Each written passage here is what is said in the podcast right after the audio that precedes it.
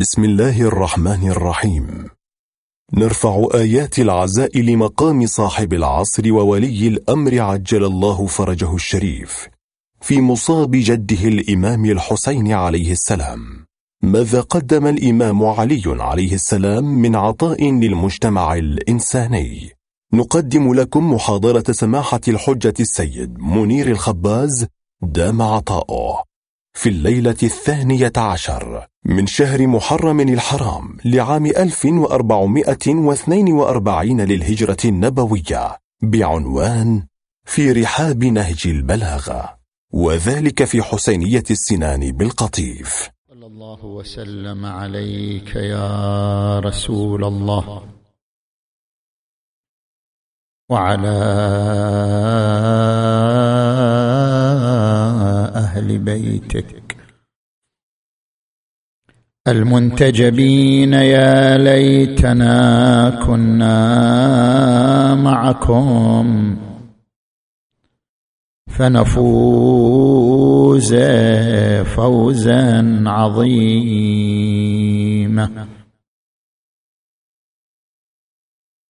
أعوذ بالله من الشيطان الغوي الرجيم.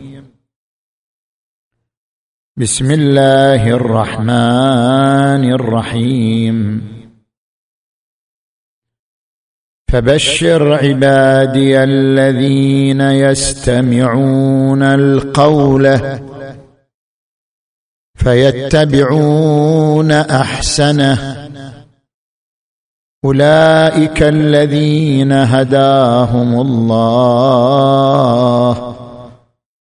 وأولئك هم أولو الألباب.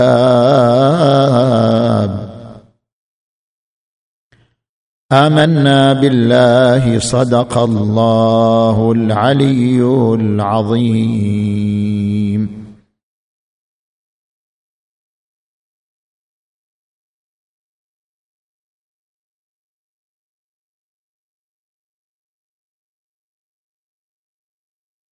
عندما يعرض على الإنسان كلام منسوب لجهة معينة فإن دور الإنسان تجاه ما يسمع أن يستثمر عقله في مجال التدبر والتفكير ليكتشف حسن الكلام من سوءه وصوابه من خطئه وصحته من فساده. ولذلك اعتبر القرآن الكريم أن من أن من يستثمر عقله في اكتشاف حسن الكلام فهو من ذوي اللب. فبشر عبادي الذين يستمعون القول فيتبعون أحسنه. أولئك الذين هداهم الله وأولئك هم أولو الألباب. من هذا المنطلق إذا وردنا حديث عن الإمام المعصوم.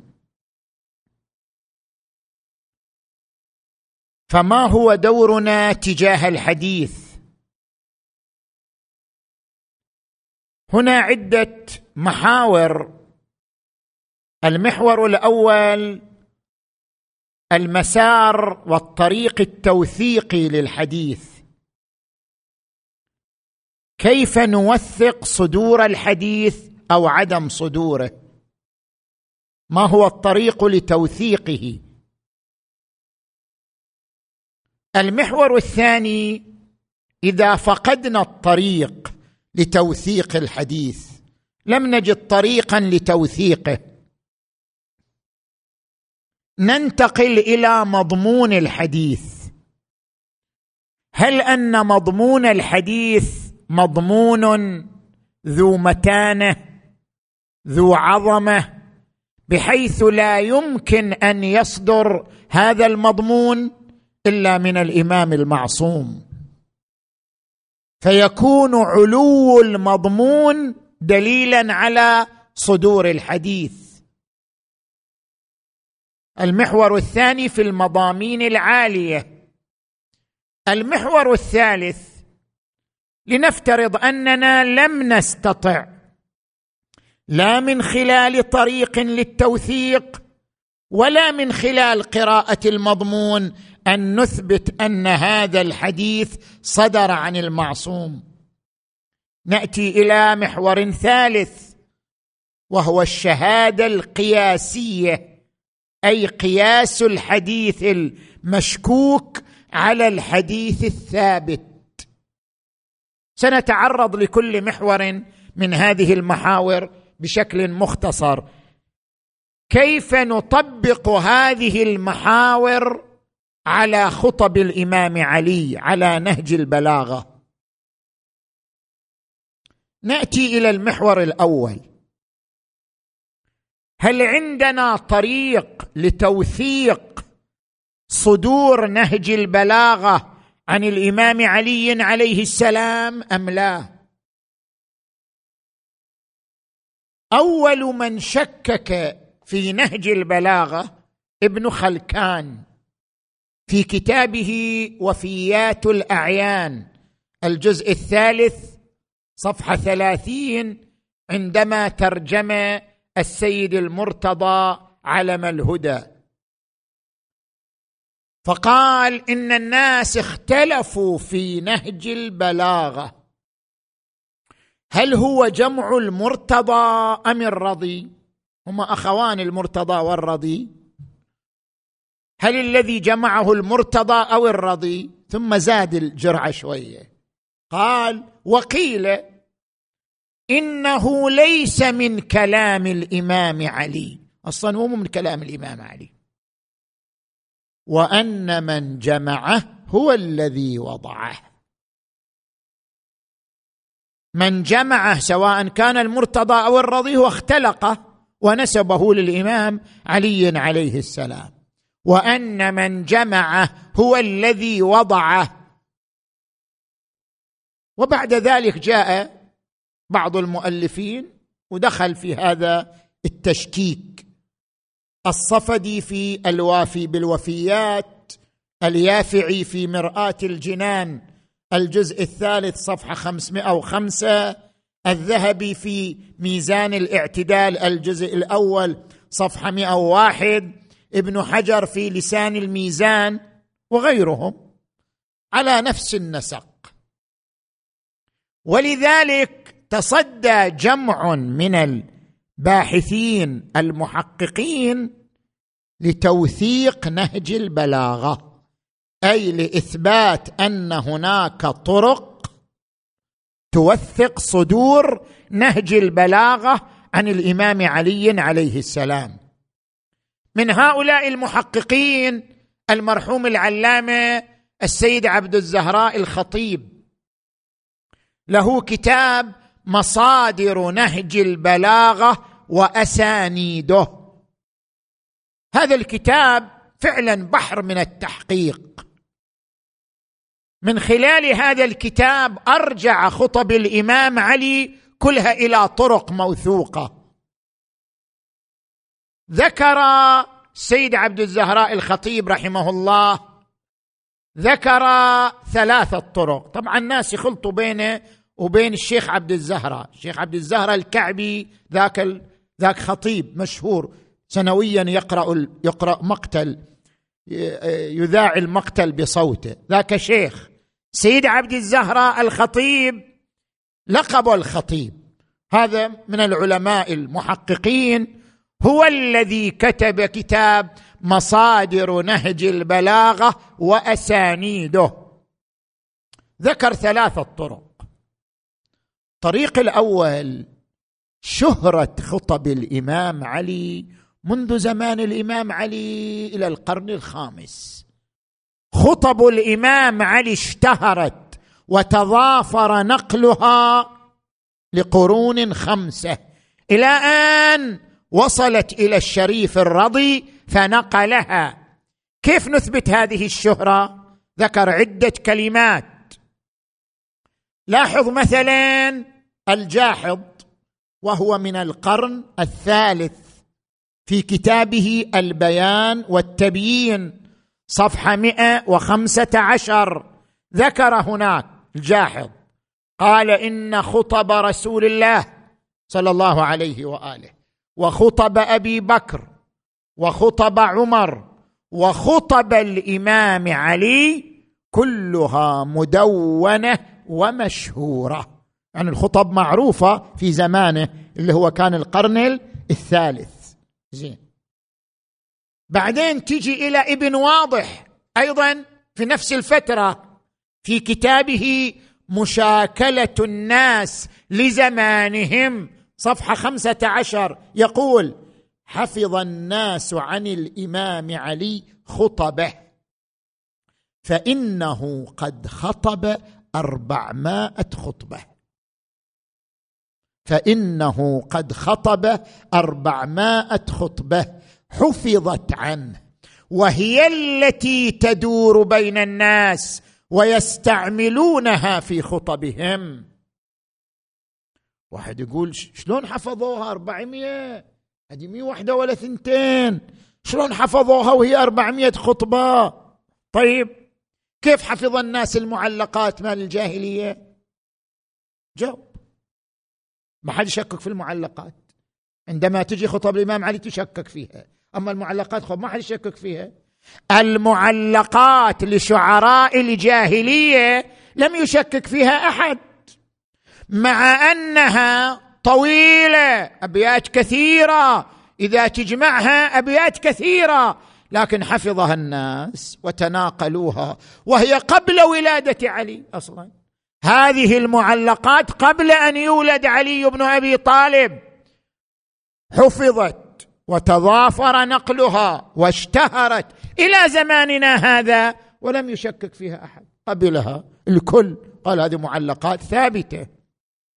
فلا غرابة في أن تحفظ خطب الإمام علي عليه السلام كما حفظت المعلقات وهي الخطبة ما تشكل نصف صفحة للإمام علي عليه السلام. زين. والمسعودي في مروج الذهب أيضا هو من علماء القرن الثالث والرابع قبل الشريف الرضي. الجزء الثاني صفحة 36 قال والذي حفظ الناس من خطبه في سائر مقاماته أربعمائة ونيف وثمانين خطبة.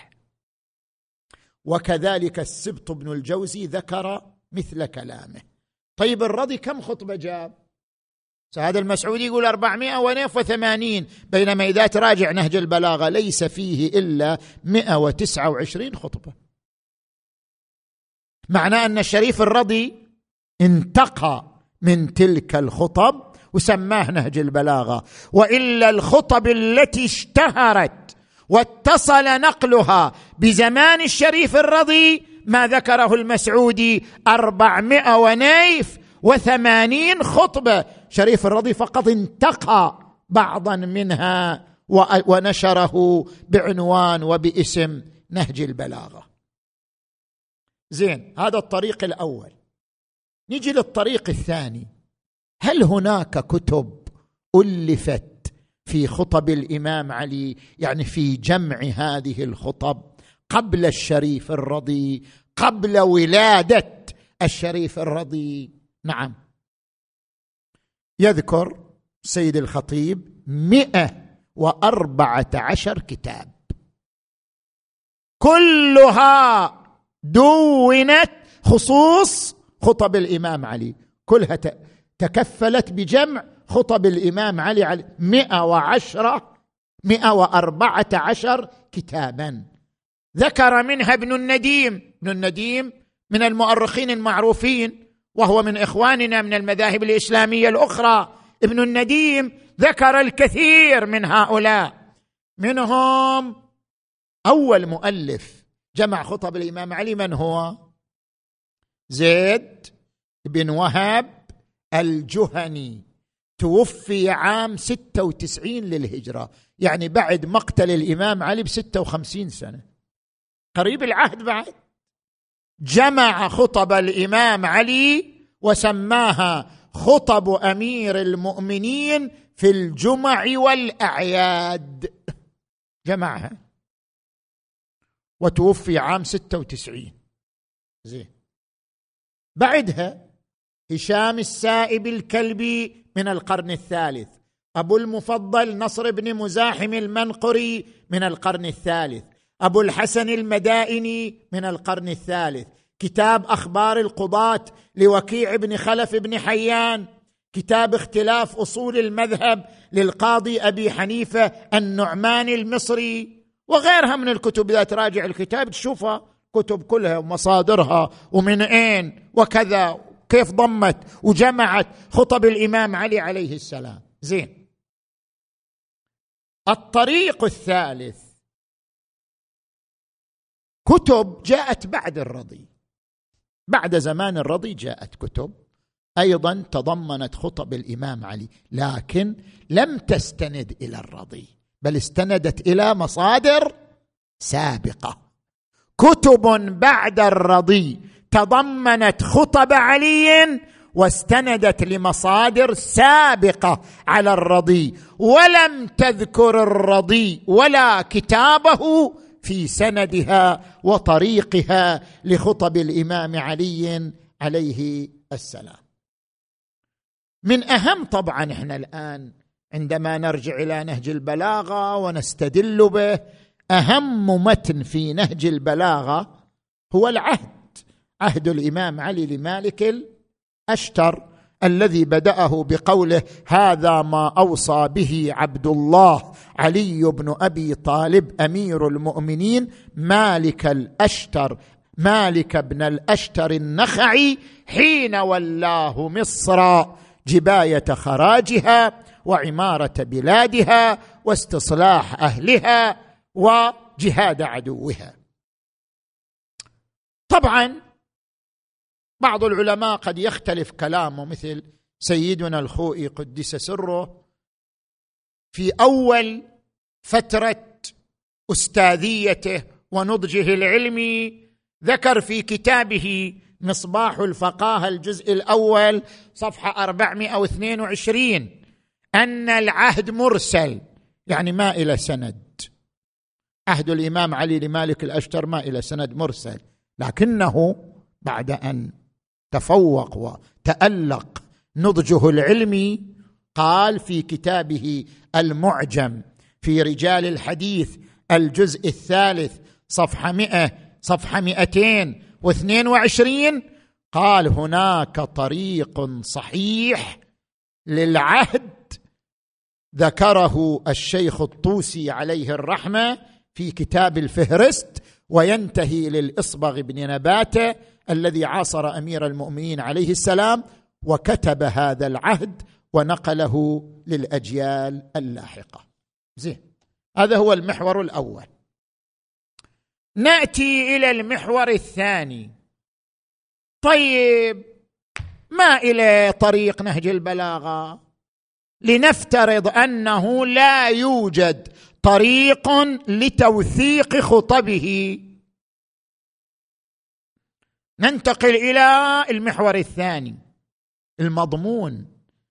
هل مضمون هذه الكلمات التي وردت في نهج البلاغة يمكن أن يصدر هذا المضمون عن غير الإمام علي؟ يمكن أن يصدر هذا المضمون عن غير الإمام المعصوم؟ أم أن علو المضمون يشهد بصدور هذا المضمون عن الإمام المعصوم. طبعا مجموعة من علمائنا قالوا إحنا ما نحتاج أصلا للطريق الأول. كفينا الطريق الثاني هذه الكلمات عالية المضامين لا تصدر إلا من أبي الحسن. سيد محسن الأمين في كتابه أعيان الشيعة الجزء الأول صفحة 79 شيخ محمد حسين كاشف الغطاء في كتابه الفردوس الأعلى صفحة خمسين كلاهما. قالوا ما نحتاج أي شاهد. بل قال السيد الأمين نهج البلاغة كالشمس. لا يحتاج إلى شاهد على ثبوته لأن هذه المضامين لا تصدر إلا عن أمير المؤمنين. عندما تسمع الإسلام يعلو ولا يعلى عليه عندما تسمع للعين ما رأت ولليد ما أخذت. انت تحكم بأن هذا المضمون لا يصدر إلا عن علي. علو المضمون يشهد بصدوره عن علي عليه السلام. طيب هل هذا الطريق مقبول عند كل العلماء؟ لا. بعض العلماء يقول لك لا ما يكفي علو المضمون. ليش؟ يقول لك محتمل أن هذا المضمون ينتزع من عدة روايات وتصاغ وتنسب الصياغة للإمام علي. يعني الصياغة لم هو المضمون ممكن صدر منه بس الصياغة ما صدرت منه. يعني ممكن أن يجي مؤلف يشتق هذا المضمون من عدة أحاديث ويكتبها في صياغة واحدة كأنه حديث صادر عن الإمام علي عليه السلام. علو المضمون مو دليل. خل أضرب لك أمثلة حتى تتضح النقطة. الآن دعاء يوم عرفة. دعاء الحسين يوم عرفة. عندما تقرأ مفاتيح الجنان كلنا يوم عرفة نقرأ دعاء الحسين. عندما تقرأ مفاتيح الجنان يكتب شيخ عباس القمي بعد أن يذكر دعاء الحسين يوم عرفة يكتب إلى هنا تم دعاء الإمام الحسين يوم عرفة. كما كما يعني يسند إلى غيره كما ذكره الشيخ الكفعمي في كتابه البلد الأمين. وكما ذكره المجلسي في كتابه زاد المعاد. ولكن السيد ابن طاووس في كتاب الإقبال زاد عليه وجاب مقطع صفحتين ونص. يبدأ المقطع من قوله إلهي أنا الفقير في غناي فكيف لا أكون فقيرا في فقري؟ من هنا إلى صفحتين ونص يقول هذه زيادة جابها ابن طاووس وقال أنها من الدعاء بس إحنا ما وجدناها في الدعاء يعني في الكتب الأخرى. طيب شو تقول أنت؟ عدة علماء يقولون علو المضمون صحيح ما إلى طريق هذا المقطع لكن علو المضمون يثبت أنه للحسين. سيد الإمام السيد صاحب الميزان كلاهما يقولان علو المضمون يشهد أنه من الحسين. ولا يمكن لغير المعصوم أن ينشئ مثل ذلك. لكن الآن أحد مراجع العصر الكبار السيد موسى الزنجاني دام ظله في قم المقدسة لا ينكر ذلك. شوف لاحظ انقل لك كلامه.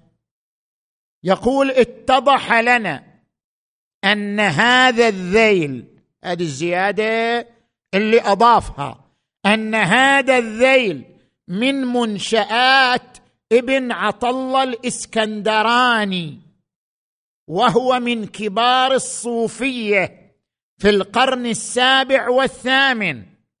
وكلام وهذا نفس المقطع موجود في كتاب الحكم العطائية. نفس المقطع المنسوب للإمام الحسين موجود في كتاب الحكم العطائية. وأن الشيخ المجلسي في كتاب البحار قال إن هذه العبارات اللي أضافها شيخ عباس ليست من الأئمة بل هي مسانخة لمكتوبات الصوفية وأنه لا وجود لهذا الذيل في النسخ القديمة للإقبال. كتاب الإقبال لابن طاووس شيخ القمي شيخ عباس اعتمد على نسخة مستحدثة.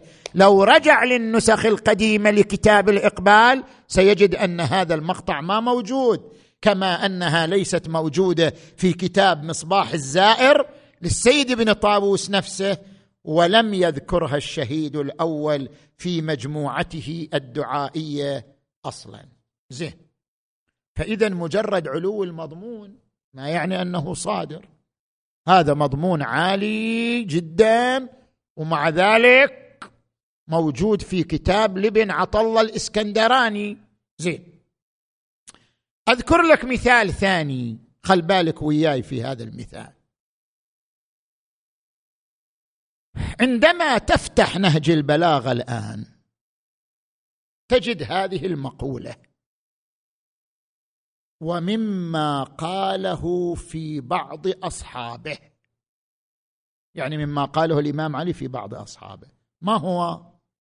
لله بلاء فلان فلقد قوم الأود وداوى العمد وأقام السنة وأمات البدعة. في بعض الروايات في بعضها خلف البدعة.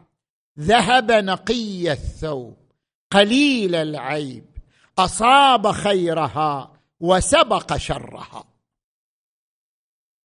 هذا المتن اختلف الشراح فيه في ثلاث جهات. اولا منه المقصود فلان. لله بلاء فلان. منه فلان. بعض الشراح يقول هو مالك الأشتر. بعد مقتله إمام أبنه والشاهد على ذلك أنه قال ومما قاله في بعض أصحابه. أكثر الشراح يقولون لا فلان هو الخليفة الثاني وليس مالك الأشتر. زين هذه نقطة جهة جهة فيها خلاف. الجهة الثانية من اللي قال فلان؟ ليش ما يصرح باسمه؟ بعضهم يظن أن الشريف الرضي حذف الاسم وخلى بدل كلمة الخليفة الثاني فلان. لا.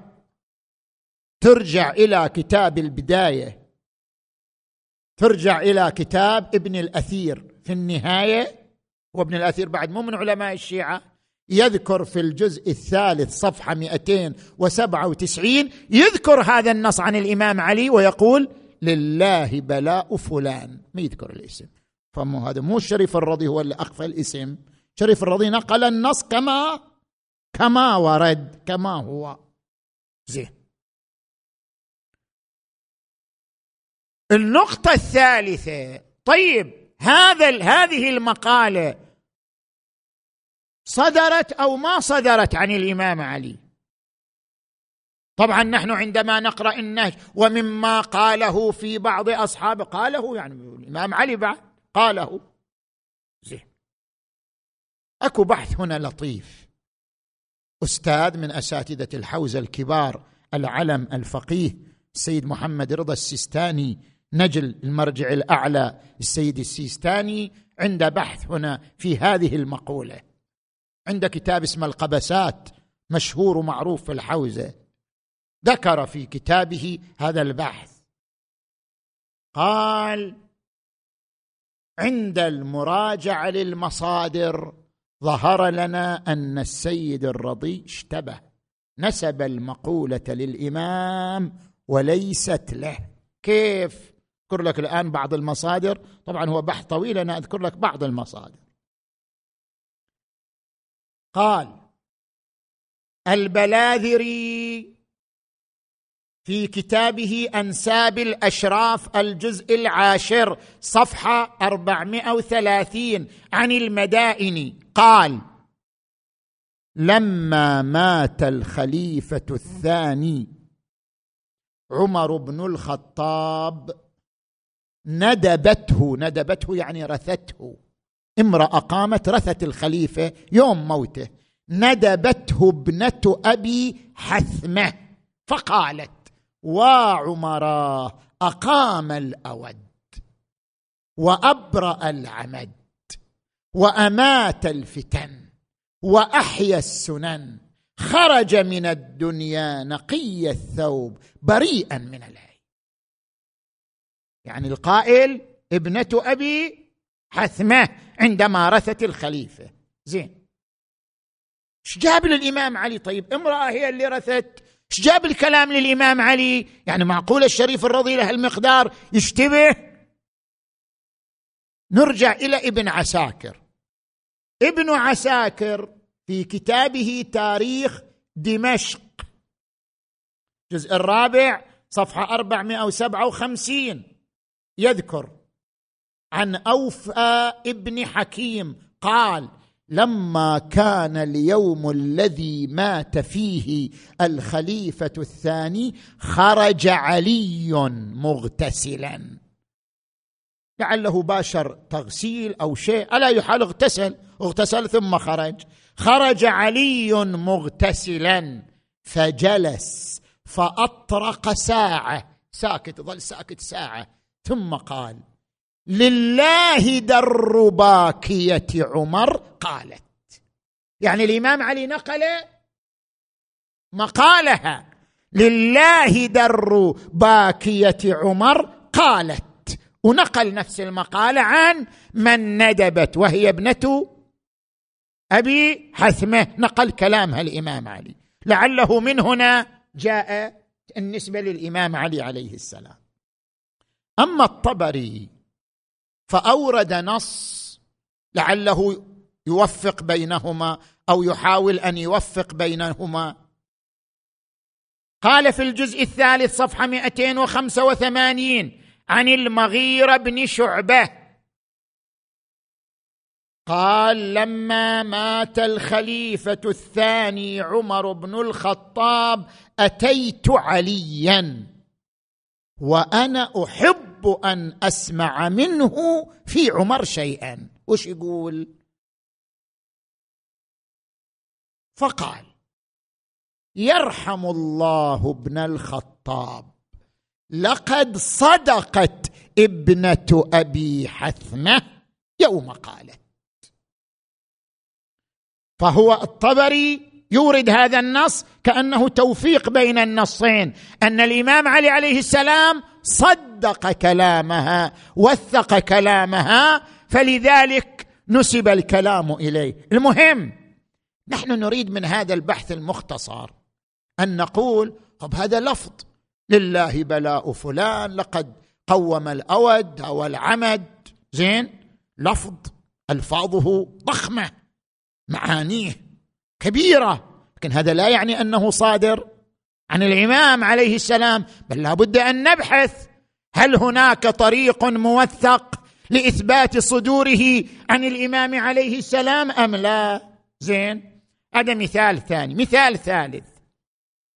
جينا نخاطب النسوان أمهاتنا وزوجاتنا وبناتنا زين؟ تفتح نهج البلاغة ترى النساء نواقص عقل ودين وحظ. حتى حظها مسكينة. أما نقصان أما نقصان عقلهن فشهادة امرأتين بشهادة رجل واحد. وأما نقصان دينهن فإذا حاضت لم تصل ولم تصم. وأما نقصان حظهن فلهن نصف سهم من الميراث. طبعا يسالون النسوان دائما ليش هالشكل يعني؟ نحن أمهاتكم بناتكم أخواتكم هالشكل تاليها أو مثلا في نهج البلاغة المرأة كلها شر وشر منها أنه لا بد منها. ول أو مثلا في نهج البلاغة إياكم ومشاورة النساء. فإن رأيهن إلى أثن وعزمهن إلى وهن. آه شو تسوي أنت؟ ألطم على رأسي. شو تسوي فيها شو تقول؟ عندما نجي نغربل هذه الأحاديث ننخلها قسم منها مو حديث عن الإمام علي هو كلام عن الرسول. لاحظوا؟ في مجمع الفتاوى لمفتي المملكة شيخ عبد العزيز بن باز. قال إن هذا حديث للرسول صلى الله عليه وآله. قسم منها من هذه الروايات ما إلى أي سند ما إلى ما نقدر نثبته ما إلى طريق. مثل المرأة كلها شر وشر منها أنه لا بد منها ما إلى سند ما إلى طريق. وهذه المسكينة تربي وتتعب. وتجاهد زين؟ والقسم الثالث له طريق ولكن صدر على نحو القضية الخارجية لا القضية الحقيقية. يعني ما صدر كقانون دائم صدر لعلاج مشكلة مرحلية مر بها الإمام علي عليه السلام. في زمن الإمام علي صارت أحداث كثيرة. جملة من الناس انقاد لبعض النساء في زمن الإمام علي وحصلت أحداث وحصلت أخطار. فالإمام علي عليه السلام علاجا لذلك الظرف المرحلي علاجا لتلك المشكلة التي حدثت في زمانه. وقف في الناس وقال إياكم ومشاورة النساء فإن عزمهن فإن رأيهن إلى أثن وعزمهن إلى وهن. زين. نجي إلى المثال الثالث نختم به هذا المحور. في الليلة السابقة أنا ذكرت قصة أن الإمام عليا عليه السلام بعد معركة الجمل سمع رجلين ينالان من زوجة الرسول عائشة فأمر بتعزيرهما. بغض النظر القصة المضمون صحيح أو غير صحيح ثابت أو مو ثابت بغض النظر. بعض الإخوة الباحثين قال هذا المضمون مو ثابت لأن هذه القصة صحيح وردت في كتب المؤرخين لكن من المؤرخين من مؤرخي إخواننا أهل السنة وليست من كتبنا. ابن كثير في البداية والنهاية في الجزء السابع صفحة 274 نقلها. عن الطبري في الجزء الخامس صفحة 223 نقلها. أبو بكر بن العربي في العواصم من القواصم صفحة 68 نقلها. بس من الإمامية لم ينقلها أحد حتى نوثقها ونثبتها. زين. فإذا إحنا ما عندنا طريق لإثباتها من طرق الإمامية. نجي الآن إلى المحور الثالث. إذا لم نجد طريقا لتوثيق المقولة ولم نجد المضمون دليلا على صدورها. نجي إلى المحور الثالث الشهادة القياسية. ما بطول عليك لا تخاف. الشهاده القياسية ماذا تعني؟ يعني تعني قياس المشكوك على الثابت. هذا طريق يستخدمه علماء الأدب. يعني علماء الأدب إذا يريدوا يثبتوا شعر المتنبي هم ما يجيبوا لكل بيت سند. ما هو سنده؟ فلان عن فلان عن فلان عمن رأى المتنبي أنه قال. فلان عن مو الطريقة هذه. هناك طريق يستخدمه علماء الأدب لإثبات الشعر لإثبات الأدب لأصحابه. ما هو هذا الطريق؟ هو هذه الشهادة القياسية. كيف يعني الشهادة القياسية؟ يعني عندما نأتي لشعر المتنبي هناك شعر قطعا ثابت للمتنبي. نقل بطريقة متواترة عن المتنبي فهو ثابت. نجي إلى المشكوك. والله وردنا أبيات مشكوكة له أم, أم ليست له. مثلا قال المتنبي أو روي عن المتنبي أنه قال في مدح الإمام علي عليه السلام وتركت مدحي للوصي تعمدا إذ كان نورا مستطيلا شاملا وإذا استطال الشيء قام بنفسه وصفات ضوء الشمس تذهب باطلا. كيف نثبت أن هذا المتنبي نقيسه على شعره شنو؟ الثابت. هناك أربعة موارد. سيد السيستاني دام ظله الشريف عنده كتاب مطبوع قاعدة لا ضرر ولا ضرار. يذكر في هذا الكتاب أن من الطرق لإثبات النصوص هو هذا الطريق الشهاده القياسية. ويعبر عنها الموافقة الروحية. صفحة 213 من الكتاب يعبر عنها بالموافقة الروحية. كيف؟ نعرض الشعر المشكوك على الشعر الثابت. فإذا اتفقا المشكوك والثابت في أربعة موارد. صور والمعاني. كل شاعر إلى صور ومعاني تتكرر في شعره. هل يتوافقان في الصور والمعاني أم لا؟ هذا المورد الأول. المورد الثاني الأسلوب. كل شاعر إلى نوع من الأسلوب يعني الاستعارات الكنايات المجازات تتكرر في كلامه. هذا شوف متفقين في هالنقطة أم لا. المورد الثالث.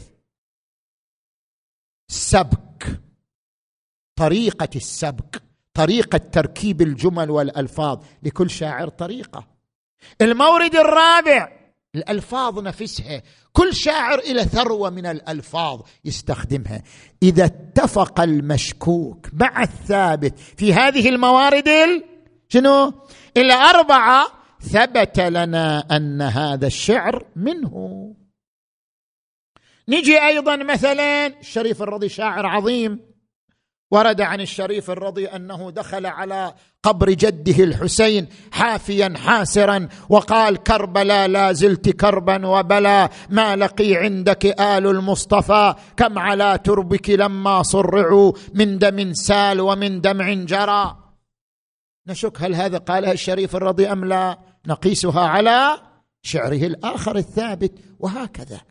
يقاس المشكوك على الثابت. فإذا اتفق معه في الأربعة الموارد التي ذكرناها فهذه تسمى شهادة قياسية بثبوت النص عمن نسب إليه ذلك النص. زين نجي الآن نطبق هذا على وين؟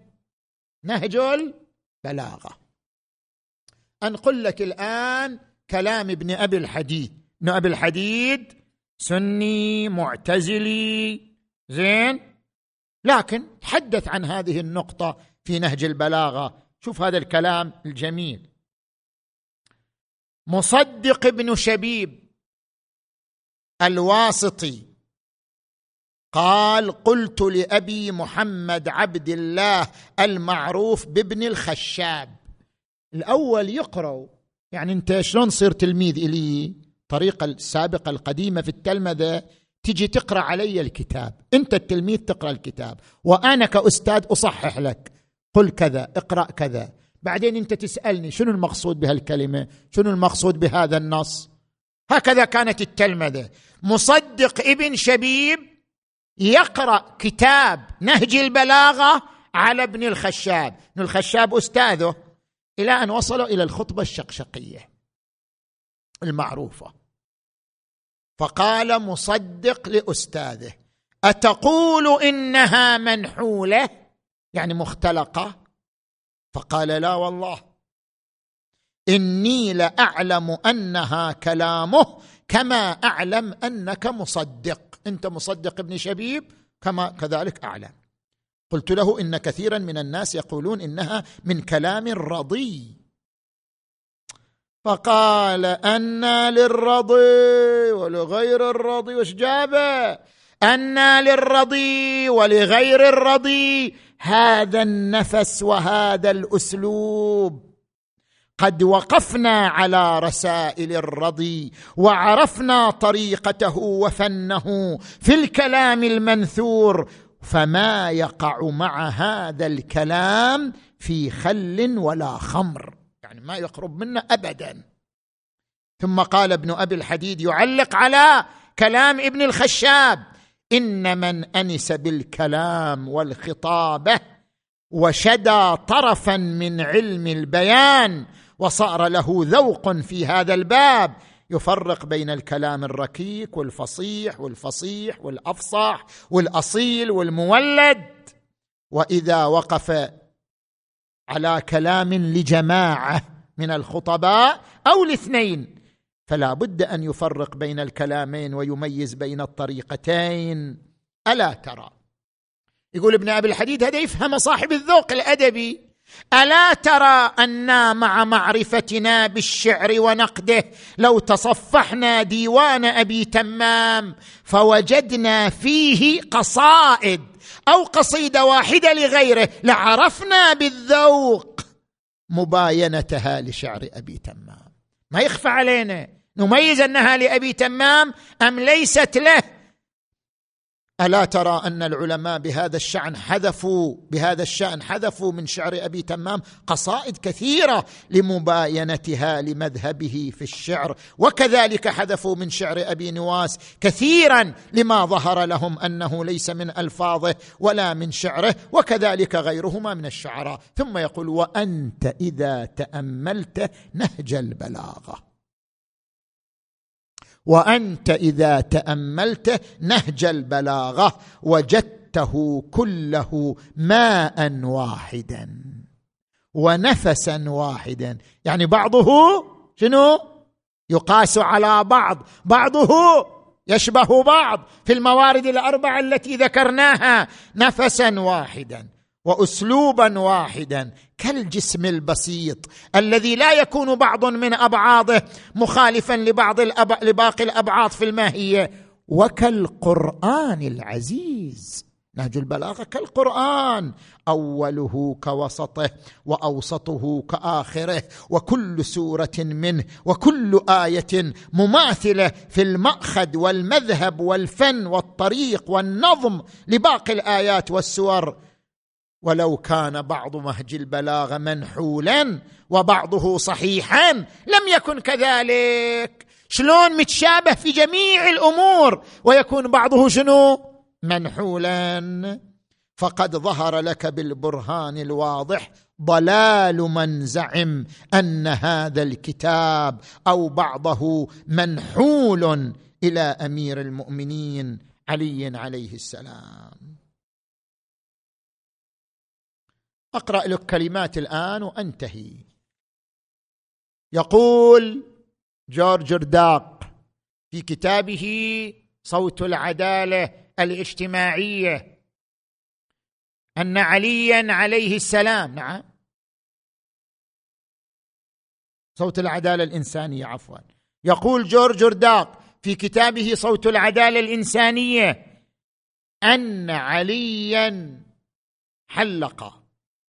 في مجال الأدب والنثر في أربعة مواطن عمق المادة والخيال المجنح وروعة التمثيل وجمال التصوير. أما في عمق المادة فحينما تقرأ له الناس أعداء ما جهلوا. قيمة كل امرئ ما يحسنه. فقد الأحبة غربة. الفجور دار حصن ذليل. كلمات فيها عمق في المضمون. ما رأيت ظالما أشبه بمظلوم من الحاسد. نفس دائم وقلب هائم وحزن لازم. هذا كله يعبر عن عمق المضمون. نجي إلى الخيال المجنح. شوف الإمام علي خياله وين يروح؟ تصويرات اللي يذكرها. يقول يخاطب أهل الكوفة لتغرقن بلدتكم حتى كأنني أنظر إلى مسجدها كجؤجؤ طير في لجة بحر. فالخيال الجميل. عندما يتكلم عن الفتن يقول فتقط فتمر عليكم فتن كقطع الليل المظلم. عندما يتكلم عن نفسه في الخطبة الشقشقية يقول وهو يعلم أن محلي منها محل القطب من الرحى ينحدر عني السيل ولا يرقى إلي الطير. زين. تجي إلى روعة التمثيل. عندما يقول صاحب السلطان كراكب الأسد يغبط بموقعه وهو أعلم بموضعه. وعندما يقول إياك ومصادقة الكذاب فإنه كالسراب يقرب لك البعيد ويبعد عنك القريب. وتعال إليه في الموطن الرابع جمال التصوير عندما يقول عن أهل القبور. جيران لا يتآنسون وأحباء لا يتزاورون. بليت بينهم عرى التعارف وانقطعت منهم أسباب الإخاء. وعندما يقول عليه السلام اللهم إني أستعديك على قريش. أشكو إليك قريش. اللهم إني أستعديك على قريش فإنهم قطعوا رحمي وأكفأوا إنائي. ما جرم الإمام علي مع قريش؟ ما جرمه. صحيح هو قتل أشياخهم لكن هذا بأمر رسول الله. بأمر القائد بأمر رسول الله. خاض المعارك بأمر الرسول. ما جرم علي وقريش حتى أودع قلوبهم أحقادا بدرية وخيبرية وحنينية وغيرهن فأضبت على عداوته وأكبت على منابذته. اشتعلت الحروب أمام علي. كلها لهذه الثارات. ولم تنتهي الحروب بحياة علي. بل تتبعت أبناءه وأبناء أبنائه فقتلوهم تحت كل حجر ومدر. وكانت الجريمة المروعة في كربلاء. كم قتلوا من أبناء علي وأبناء أبي طالب؟ بعض المؤرخين قال ثمانية وأربعون إنسان من أبناء أبي طالب قتلوا يوم كربلاء. أبناء جعفر أبناء عقيل أبناء علي أغلبهم أبناء علي وأبناء أبناء علي قتلوا يوم كربلاء.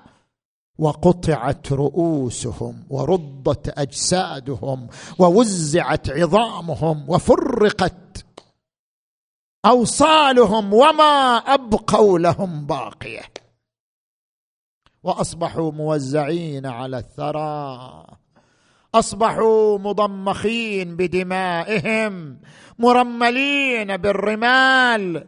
وجاءوا إلى العيال والأطفال أخذوهم مربقين بالحبال يسوقونهم إلى النياق كما تساق الإماء. الله أكبر عندما مروا بهم على الأجساد هذا ملقا على يمينه ذاك ملقا على شماله ذاك على حر وجهه نظروا إلى تلك الأجساد ما حال العقيله زينب؟ عندما نظرت صارت تتفقد الأجساد. أين جسد الحسين؟ أين جسم الحسين؟ ما عهدت أن لا تعرف أخاها. وإذا بالإمام زين العابدين يقول لها عم زينب ذاك هو جسد والدي. أبي عبد الله التفتت وإذا الجسد ها كله مقطع قطعه قطعه لا يعرف عظامه لا تعرف معالمه. التفتت إلى ابن أخيها قال قالت أهذا جسد والدي؟ أهذا جسد ابن والدي؟ أهذا جسد أخي وابن أمي؟ الله أكبر. وأما سكينة فإنها لما رأت جسد أبيها انكبت عليه تقبله تشمه تتلمسه. كلما أرادوا أن يأخذوها لم يستطيعوا. وهي تنادي أبا حسين لمن خلفتنا؟ أبا حسين لمن تركتنا؟ رفعت رأسها. وإذا رأس ابيها ينظر إليها. على رأس الرمح لما شافت صفقت بيديه وشقت جيبها ويلي عليها. ما تنلام ما تنلا يا يا من شافت وليها. راسه يلوح فوق الرمح بالبر. ويلي ما تنلام من شافه يا يا يا, يا من شافيت وليها راسه يلوح فوق الرمح بالبر. يا ابويا نروح كل إحنا فداياك اخذني للقبر يا حسين وياك. إيه والله اخذني للقبر يا حسين. يا حسين وياك. إيه غابة يا أبويا وقعدتناك. واقول نسافر ويومين يسدر. نزل إليها خول الأصبح بصوته صار يضربها ويؤلمها حتى سحبها عن أبيها وهي تنادي وأبتاه. أما العقيلة زينب فإنها اتجهت نحو المشرعة اتجهت نحو أبي الفضل العباس. نادت أخي عباس عندي بعض الكتاب عندي بعض العتاب أنت الذي جئت بي من المدينة. أنت الذي تكفلتني يا أبا الفاضل ها؟ أنت الذي جئت بي من المدينة. عنكم يا أبو فاضل ترى قوة خذوني كل ما جرى دمعي على يا يا خدود ضربوا كلكم ضياغم يا اخوتي وتضيعوا ضيعوا سفر ويتا يا يا ما يخفاكم الح ويلي أنا بقيت محيرة وأصفج باليدين أنا لا عباس يبرالي. ولا حسين يضربوني من أبكي وتدمع العين. اللهم بحق العقيلة الكبرى تقبل أعمالنا. اللهم اشف مرضانا ومرضى المؤمنين والمؤمنات واقض حوائجنا وحوائجهم. وفقنا والمؤسسين والمؤمنين والمؤمنات لما تحب وترضى. اللهم عجل فرج وليك وابن أوليائك واكتب له النصر والظفر. وارحم أمواتنا وأموات المؤسسين وأموات المؤمنين والمؤمنات وإلى أرواح الجميع بلغ ثواب الفاتحة. تسبقها الصلاة.